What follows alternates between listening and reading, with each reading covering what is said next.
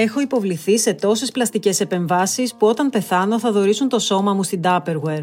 Τζοαν Rivers, Αμερικανίδα κωμικό και ηθοποιός.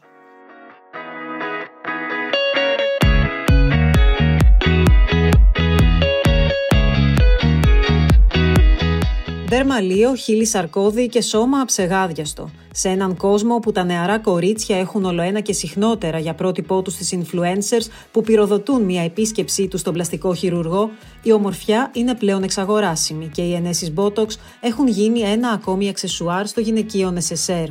Σύμφωνα με τη Διεθνή Εταιρεία Αισθητικής Πλαστικής Χειρουργικής, οι πλαστικές επεμβάσεις αυξήθηκαν παγκοσμίως κατά 19,3% το 2021 συγκριτικά με το 2020.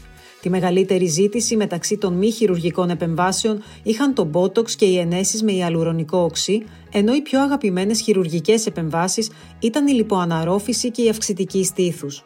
Πρωταθλήτρια στη διεξαγωγή επεμβάσεων αυτής της κατηγορίας ήταν οι Ηνωμένες Πολιτείες. Στην Ελλάδα πραγματοποιήθηκαν το 2021 309.000 επεμβάσεις με τις περισσότερες γυναίκες να επιλέγουν ενέσιμες θεραπείες.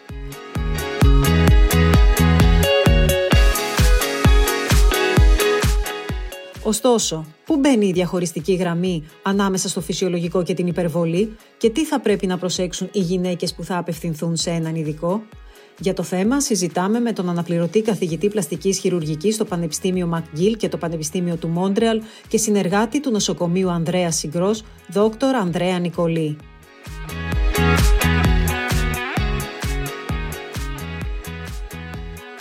Κύριε Νικολή, καταρχάς θα ήθελα να σας ευχαριστήσω πολύ για την αποδοχή της πρόσκλησης, να συζητήσουμε ένα θέμα που απασχολεί πάρα πολλές γυναίκες. Και εγώ σας ευχαριστώ για την ε, πρόσκληση. Είναι ιδιαίτερη, με ιδιαίτερη χαρά και είναι τιμή μου που βρίσκομαι μαζί σας σήμερα. Καταρχάς θα ήθελα να σας ρωτήσω, παρατηρείτε άνοδος ε, στον αριθμό των γυναικών που απευθύνονται στον πλαστικό χειρουργό τα τελευταία χρόνια για αισθητικές επεμβάσεις; Και αν ναι, γιατί; Παίζει ρόλο το ότι μπορεί να είναι οι επεμβάσεις αυτές να έχουν γίνει πιο οικονομικές, να έχουν απενοχοποιηθεί οι γυναίκες σε αντίθεση με το παρελθόν; Έχουμε παρατηρήσει μια σημαντική αύξηση, θα έλεγα, τα τελευταία 5 με 7 χρόνια.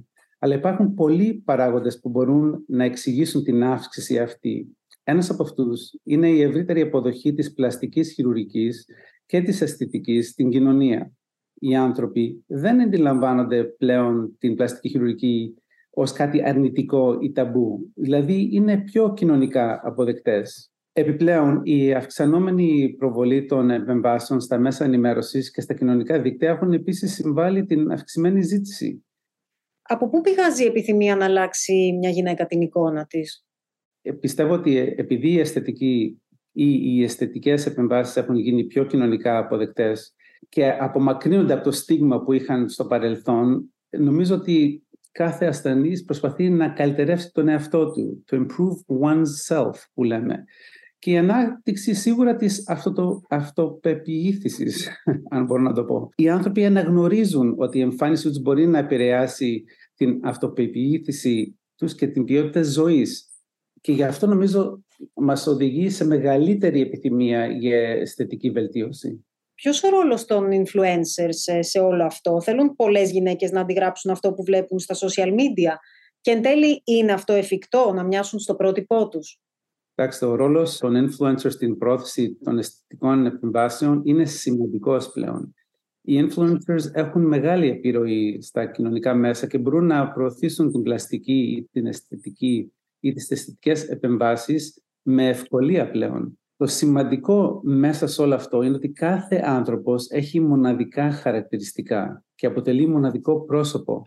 Δηλαδή πρέπει να αντιμετωπίζουμε κάθε ασθενή με μοναδικότητα και να δημιουργήσουμε ένα αποτέλεσμα όχι μόνο φυσικό, αλλά που όντως είναι σαν να φαίνεται το ασθενής σαν να έχει γυρίσει από το καλύτερο ταξίδι της ζωής του. Δηλαδή κάτι πάρα πολύ φυσικό, κάτι πολύ απλό. Εκεί, μας έχω, εκεί έχουμε καταλήξει. Ωστόσο, φαντάζομαι θα υπάρχουν και γυναίκες που έρχονται και ζητούν ακραία πράγματα. Δηλαδή, μπορεί να δείχνουν τη φωτογραφία κάποιας διάσημης και να λένε: Εγώ θέλω να μοιάσω σε αυτήν. Υπάρχουν τέτοια περιστατικά; Αυτό γίνεται αρκετά συχνά. Ε, ο ρόλος μας δεν είναι μόνο να μπορούμε να αποδείξουμε τι μπορούμε να κάνουμε, αλλά πολλές φορές είναι το τι δεν πρέπει να κάνουμε. Πρέπει να πάρουμε το χρόνο να καταλάβουμε το γιατί το ζητάνε και πρέπει να πάρουμε το χρόνο να εξηγήσουμε γιατί δεν γίνεται. Γιατί πολλές φορές αυτά που ζητάνε απλά δεν είναι εφικτά. Δεν θα μπορέσουμε να δημιουργήσουμε, να αλλάξουμε το πρόσωπο ασθενή. Μπορούμε να καλυτερεύσουμε μερικά σημεία, μπορούμε να προσθέσουμε κάτι κάπου, να φανεί ο ασθενής πιο ξεκούραστος, να μειώσουμε τις ρητίδες αλλά να αλλάξουμε το πρόσωπο δεν είναι εφικτό πλέον. Θα μπορούσαμε να πούμε ότι οι γυναίκες όλο ένα και σε μικρότερη ηλικία απευθύνονται στους ειδικούς για να βελτιώσουν κάτι στην εμφάνισή τους; Το μόνο σίγουρο είναι ότι βλέπουμε ασθενείς που είναι κάθε μέρα μικρότεροι, δηλαδή σε ηλικία. Εκεί είναι η διαφορά μεταξύ του σοβαρού επαγγελματία που έχει τις βάσεις, που έχει τις γνώσεις και έχει και την εμπειρία να εξηγήσει το γιατί δεν πρέπει να γίνει κάτι. Αυτό είναι το πιο σημαντικό κομμάτι. Γιατί έχουμε πλέον μπει σε ένα τομέα που πάρα πολλοί γιατροί θέλουν να κάνουν αισθητική. Πολλοί όμως από τους καινούριους μπορεί να μην έχουν την εκπαίδευση, τα προσόντα και τις πιστοποιήσεις, δηλαδή για να κάνουν αυτά που θέλουν να κάνουν. Η ανάλυση του προσώπου, το γιατί το κάνουμε, τι πρέπει να είναι το αποτέλεσμα, πότε θα δούμε το αποτέλεσμα και ποια είναι τα επόμενα βήματα, είναι το πιο σημαντικό κομμάτι όταν θα γνωρίσεις έναν ασθενή. Εκεί είναι αυτή η συζήτηση που θα επιλέξει ποιον δρόμο θα πάρουμε. Ναι, μεν, βλέπουμε πολλούς νέους ασθενείς και πολλές φορές δεν θα κάνουμε τις θεραπείες. Άρα εσείς ε, λέτε σε μια γυναίκα ότι ξέρεις δεν το χρειάζεσαι ουσιαστικά. Αυτό συμβαίνει θα έλεγα περίπου 15%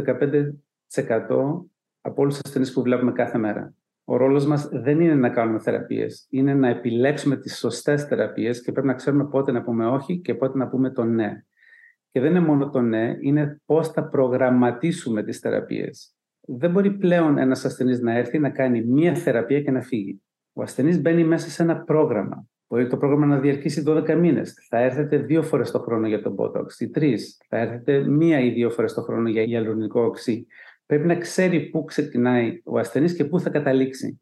Επειδή αναφερθήκατε σε γιατρούς που θέλουν όλο ένα και πιο συχνά να κάνουν ε, επεμβάσεις αισθητικής, υπάρχει κάποια ειδικότητα που είναι απαγορευτικό να ασκεί τέτοιες επεμβάσεις; Δηλαδή, θα πρέπει να είναι απαραίτητα πλαστικός χειρουργός ή δερματολόγος; Κοιτάξτε, διδάσκω αισθητική σε όλο τον κόσμο και έχω δει πάρα πολλούς καλούς γιατρούς που έχουν κάνει θαύματα πολλές φορές με τα χέρια τους και δεν είναι πλαστικοί και δεν είναι δερματολόγοι. Όταν πρόκειται για αισθητικές επεμβάσεις, είναι σημαντικό να εμπιστευόμαστε σε εξειδικευμένους επαγγελματίες που έχουν εμπειρία στον συγκεκριμένο τομέα. Δηλαδή, δεν θα πάει κάποιος στον δερματολόγο να χειρουργηθεί και δεν θα πάει στον πλαστικό χειρουργό συνήθως να κάνει τα lasers. Εκτός αν έχει ένα τμήμα και το έχει δημιουργήσει τα τελευταία χρόνια. Η συζήτηση, οι ανάγκες του ασθενή, οι προσδοκίες του ασθενή, όλα αυτά μπαίνουν μαζί και πρέπει να επιλέξουμε τι θα κάνουμε. Πρέπει να υπάρχει μια εμπιστοσύνη και να νιώθει άνατα ο ασθενής για τα επόμενα βήματα. Μπορεί μια γυναίκα να κινδυνεύσει αν πέσει σε λάθος χέρια ή σε λάθος ειδικότητα; Πιστεύω ότι ο αξιόπιστος επαγγελματίας μπορεί να προτείνει επεμβάσεις που θα κάνουν καλό αλλά σε όλους τους τομείς της ιατρικής ο αναξιόπιστος επαγγελματίας μπορεί να προτείνει επεμβάσεις που είναι αχρίαστες ή μη κατάλληλες. Αυτό μπορεί να συμβεί. Το βλέπουμε λιγότερο και λιγότερο γιατί πλέον ε, βλέπουμε ότι υπάρχουν πάρα πολλά προγράμματα εκπαιδεύσεως, υπάρχουν πάρα πολλά meetings, πολλά συνέδρια και το επίπεδο ανεβαίνει σιγά σιγά δεν νομίζω ότι υπάρχει μόνο ο πλαστικός ή ο δερματολόγος που μπορεί να κάνει την επέμβαση, αλλά πιστεύω ότι η εκπαίδευση χρειάζεται σε όλους. Το θέμα είναι ότι μια γυναίκα, άμα πάει σε κάποιον ειδικό, τι θα του πει, δώσε μου τα πτυχία σου να δω. Η αλήθεια είναι ότι word of mouth, δεν ξέρω πώς το λέτε στα ελληνικά, word of mouth είναι το πιο σημαντικό. Word of mouth, γιατί οι γυναίκες ξέρουν που πάνε συνήθως. Και αυτό που είπα ότι όταν θα κάτσεις στο γραφείο του ασθενή ε, του γιατρού και θα περιμένεις για το ραντεβού και θα δεις δεξιά-αριστερά το αποτέλεσμα, αυτό λέει πάρα πολλά. Ο πλαστικός και ο δερματολόγος συνήθως δεν είναι το πρόβλημα. Αλλά τώρα βλέπουμε ακτινολόγους που κάνουν ενέσιμα στην Ελλάδα. Βλέπουμε ογκολόγους που έχουν ξεκινήσει. Έναν καρδιολόγο άκουσα τώρα έξω από την Αθήνα. Δηλαδή, έχουμε φτάσει σε ένα σημείο που είναι όντως δύσκολο να ελέγξει ασθενής γιατρό. Ποια είναι η αισθητική επέμβαση με τη μεγαλύτερη ζήτηση παγκοσμίως; Παγκοσμίως η μεγαλύτερη ζήτηση είναι με τον Botox. Αυτό είναι σίγουρο. Είναι και συνήθως το πρώτο βήμα όταν θα μπει μια ασθενή στο γραφείο. Δηλαδή θα ξεκινήσουμε κάτι πολύ απλό με τον Botox. όπου θα χαλαρώσουμε εμεί και θα μπορέσουμε να μειώσουμε κάποιες ρητίδες στο μέτωπο. Είναι κάτι πολύ απλό. Από εκεί και πέρα προχωράμε σε κάτι άλλο. Μετά προχωράμε στο γελουρονικό, μετά προχωράμε στα lasers, μετά προχωράμε στα peels κτλ. Οι γυναίκες που κάνουν Botox το παντρεύονται μετά, δηλαδή πρέπει να το κάνουν συνέχεια; Το καλό με το Botox είναι ότι το αποτέλεσμα θα κρατήσει μεταξύ 4 και 6 μήνες. Όταν επιλέξει ο ασθενής να σταματήσει να κάνει Botox, τελειώνει και το αποτέλεσμα. Δεν υπάρχει λόγος να συνεχίσει κάποιος που δεν θέλει να συνεχίσει. Θα επιστρέψει εκεί που ήταν. Δεν παντρεύεται κάτι για τα επόμενα 20 χρόνια. Μπορεί να σταματήσει όποτε θέλει. Άρα, όταν σταματήσει, δεν θα επιδεινωθεί και η εικόνα του. Όχι. Απλά πολλές φορές όμως, όταν κάποιος έχει κάνει Botox για 3, 4, 5, 6 χρόνια, ξεχνάει ο ασθενής ότι έχει μεγαλώσει 3, 4, 5 και 6 χρόνια και δεν είναι το πρόσωπο το ίδιο. Αυτή είναι η μόνη διαφορά. Πρέπει να καταλάβει ότι μεγαλώνουμε. Ισχύει ότι κάθε πράγμα στον καιρό του, δηλαδή υπάρχει κάποια κατάλληλη ηλικία για κάθε τι ή είναι θέμα ψυχολογίας και όχι ηλικίας; Δηλαδή είναι το Botox για κάποια ηλικία και πάνω ή είναι το ιαλουρονικό για κάποια άλλη ηλικία; Η ηλικία διαφέρει ανάλογα με τον τύπο της επέμβασης και τις ατομικές ανάγκες του ασθενή. Συνήθως, όπως είπαμε, το Botox το ξεκινάμε λίγο πιο νωρίς. Αρχίζουμε σε μικρότερη ηλικία, δηλαδή 30 με 40, όταν οι πρώτες εκφραστικές γραμμές αρχίζουν και εμφανίζονται. Ε, και πάλι, ανάλογα τις ατομικές ανάγκες του ασθενή.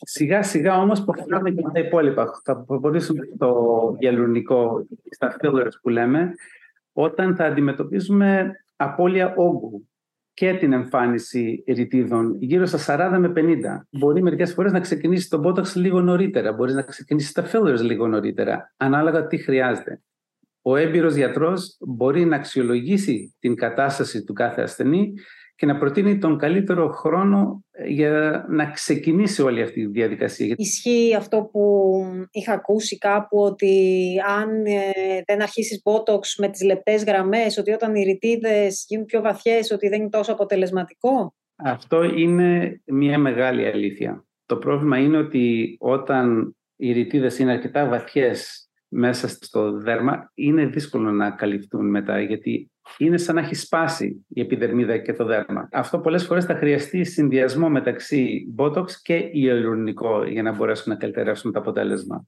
Αλλά αυτό συνήθως το βλέπουμε σε μεγαλύτερες ηλικίες. Θα μπορούσαμε να πούμε ότι όλο αυτό είναι σαν ένα είδος εθισμού. Δηλαδή, όσο περισσότερο βελτιώνει μια γυναίκα κάτι, τόσο πιο πολλά θέλει να αλλάξει; Και πού είναι το όριο ανάμεσα στο φυσιολογικό και την υπερβολή, επειδή όλοι μας έχουμε συναντήσει και γυναίκες που αντί να βελτιωθούν, χειροτερεύουν από τις πολλές επεμβάσεις. Είναι μια μεγάλη αλήθεια. Ο έμπειρος επαγγελματίας θα μπορέσει να πει όχι. Αυτό είναι το πιο σημαντικό βήμα. Να μπορέσει να πει όχι και να αντισταθεί στον ασθενή που θέλει κάτι παραπάνω. Το φυσικό αποτέλεσμα ψάχνουμε. Πάνω από εκεί δεν έχει καμία λογική. Και γι' αυτό νομίζω είναι σημαντικό για τους ασθενείς να ζητήσουν πολλές φορές να δουν παραδείγματα από τα αποτελέσματα που έχουν οι γιατροί για να καταλάβουν μέχρι πού θα πάνε. Ναι, μεν ένας ασθενής που έχει μείνει ευχαριστημένος με το αποτέλεσμα θα ζητήσει κάτι παραπάνω. Εκεί είναι όμως η εμπειρία να πει: Όχι, εδώ σταματάμε, γιατί από εδώ και πέρα θα καταλήξετε με μη φυσικό αποτέλεσμα. Παρ' όλα αυτά, φαντάζομαι είναι συχνό να δίνονται σε γυναίκες συμβουλές να προχωρήσουν σε επεμβάσεις που είναι αχρίαστες. Η πραγματικότητα είναι ότι το βλέπουμε συχνά. Αλλά άμα θέλετε να δείτε τα αποτελέσματα ενός γιατρού, κοιτάξτε ποιοι περιμένουν στο γραφείο του. Δεξιά και αριστερά. Θα δείτε το αποτέλεσμα και εκεί θα καταλάβετε αν όντως κρατάει το φυσιολογικό αποτέλεσμα ή όχι. Τώρα το καλοκαίρι με τον καύσωνα μπαίνουν ή θα έπρεπε να ισχύουν κάποιοι περιορισμοί; Υπάρχει κάτι που απαγορεύεται διαρροπάλου το καλοκαίρι; Όχι. Το Botox και τα fillers και τα ενέσιμα μπορούν να γίνουν οποιαδήποτε στιγμή του χρόνου. Αυτό που είναι σημαντικό είναι να ξέρεις τους ασθενείς σου, να ξέρεις πότε θα πάνε διακοπές, να ξέρεις πού θα πάνε, θα φύγουν από Ελλάδα, θα κάνουν, γιατί το τελευταίο που χρειάζεται είναι να έρθουν να κάνουν λίγο Botox και να φύγουν με μία μελανιά, που συμβαίνει που και που. Δεν υπάρχει κάποιος κανόνας το ότι δεν επιτρέπεται να γίνει κάτι το καλοκαίρι. Όλα μπορούν να γίνουν και το καλοκαίρι και το χειμώνα. Απλά ο προγραμματισμός είναι πιο σημαντικός από όλα. Πάντως το καλοκαίρι καλό θα ήταν να χαλαρώνουμε και λίγο και σε αυτό το τομέα. Δηλαδή να μην θέλουμε τόσο πολύ να είμαστε στην εντέλεια. Ε, μαζί σας, αλλά για να έχουμε το αποτέλεσμα του καλοκαίρι, για το καλοκαίρι πρέπει να έχουμε κάνει την επέμβαση νωρίτερα, που σημαίνει Μάιο, Απρίλιο, Μάιο, Ιούνιο, το αργότερο. Παρατηρείτε όμως το φαινόμενο γυναίκες να τις πιάνει μεγαλύτερη τρέλα ειδικά το καλοκαίρι και να έρχονται τελευταία στιγμή και να λένε κάνε μου αυτό, κάνε μου εκείνο. Ε, το έχω παρατηρήσει, αλλά όχι μόνο σε γυναίκες, αλλά και σε άντρες που είναι ασθενείς μας. Και συνήθως δεν είναι μόνο το καλοκαίρι, είναι όταν έρχεται ένας γάμος ή μια γιορτή, κάτι που α, πρέπει να γίνει αυτό και θα δώσω μια ομιλία, κάτι. Αυτό συμβαίνει συχνά. Εκεί είναι που χρειάζεται σκέψη. Το ότι αν κάνουμε αυτό και αν δεν έχουμε το χρόνο να τελειώσουμε το αποτέλεσμα, τι κάνουμε τότε; Χρειάζεται συζήτηση. Χρειάζεται να συζητήσουμε με τους ασθενείς και να μπορέσουμε να τους εξηγήσουμε ότι χρειαζόμαστε χρόνο για το ιδανικό αποτέλεσμα. Εγκυμονούν κινδύνους όλες αυτές οι επεμβάσεις. Κάθε επέμβαση έχει και τον κίνδυνό της. Αυτό είναι σίγουρο. Σε έμπειρα χέρια, σίγουρα μειώνονται οι πιθανότητες να συμβούν ανεπιθύμητες παρενέργειες. Δεν υπάρχει γιατρός που δεν έχει κάνει κάποια επέμβαση που δεν έχει πάθει κάποια ανεπιθύμητη παρενέργεια. Είναι η διάγνωση και είναι το τι θα θεραπεύσει και πώς θα θεραπεύσει τον ασθενή όταν συμβεί κάτι που δεν περιμέναμε. Θα μπορούσατε να μας πείτε κάποιες από τις ανεπιθύμητες ενέργειες και αν ορισμένες επεμβάσεις τις προκαλούν πιο συχνά; Κοιτάξτε, είναι μια μεγάλη συζήτηση, αλλά σε απλά λόγια, αν κάποιος θα κάνει Botox, παραδείγματος χάρη, το χειρότερο που μπορεί να συμβεί συνήθως είναι να πέσει το βλέφαρο για ένα-δύο μήνες ή να αφήσουμε μια μελανιά οι στατιστικές δείχνουν ότι αυτό μπορεί να συμβεί λιγότερο από 1% από όλους τους ασθενείς. Και με γιατρούς που έχουν μεγάλη εμπειρία συνήθως το βλέπουμε μία-δύο φορές κάθε χρόνο το πολύ. Ε, κρατάει κανένα δύο μήνες και μετά φεύγει από μόνο του. Το πρόβλημα με τα ενέσιμα, με τα ηλιολογικά είναι ότι αν μπουν αυτά τα ηλιολογικά σε αρτηρία, όντως μπορεί να υπάρξει μεγάλος κίνδυνος. Το PRP που είναι και της μόδας είναι αποτελεσματικό; Το PRP είναι πάρα πολύ αποτελεσματικό. Σίγουρα για τα μαλλιά υπάρχουν περίπου 100 άρθρα το χρόνο, 100 μελέτες το χρόνο που δημοσιεύονται απάνω σε αυτό το τομέα και είναι κάτι που δουλεύει ε, και σε άντρες και σε γυναίκες ανάλογα την ηλικία και ανάλογα που έχουν φτάσει με το θέμα των μαλλιών. Το χρησιμοποιούν και για το πρόσωπο, το χρησιμοποιούν ε, σε συνδυασμό με ιαλουρονικό οξύ κτλ τα αποτελέσματα αυτά είναι λιγότερα. Δεν υπάρχουν οι μελέτες που υπάρχουν για τα μαλλιά παραδείγματος χάρη, αλλά όντως είναι κάτι που νομίζω μπορεί να βοηθήσει πάρα πολύ. Εσάς προσωπικά, όταν έρχεται μια γυναίκα και σας ζητάει πράγματα που δεν τα χρειάζεται, τι της λέτε; Όλα ξεκινάν από μια απλή συζήτηση. Γιατί; Θέλετε κάτι, τι ακριβώς θέλετε και πότε το θέλετε. Όταν όμως δεν μπορεί η ασθενή να απαντήσει αυτές τις ερωτήσεις, έχουμε πρόβλημα θα αρνηθώ συχνά να κάνω κάτι. Μετά από τόσα χρόνια έχω καταλάβει ότι άμα κάνω κάτι που όντως αισθάνομαι ότι δεν χρειάζεται η ασθενής, ότι δεν θα μας τελειώσει με, μια, με ένα σωστό αποτέλεσμα, δεν υπάρχει λόγος να συνεχίσουμε. Με παίρνει περισσότερο χρόνο να εξηγήσω στον ασθενή γιατί δεν θα το κάνω, παρά να το κάνω. Αλλά αυτός είναι χρήσιμος χρόνος.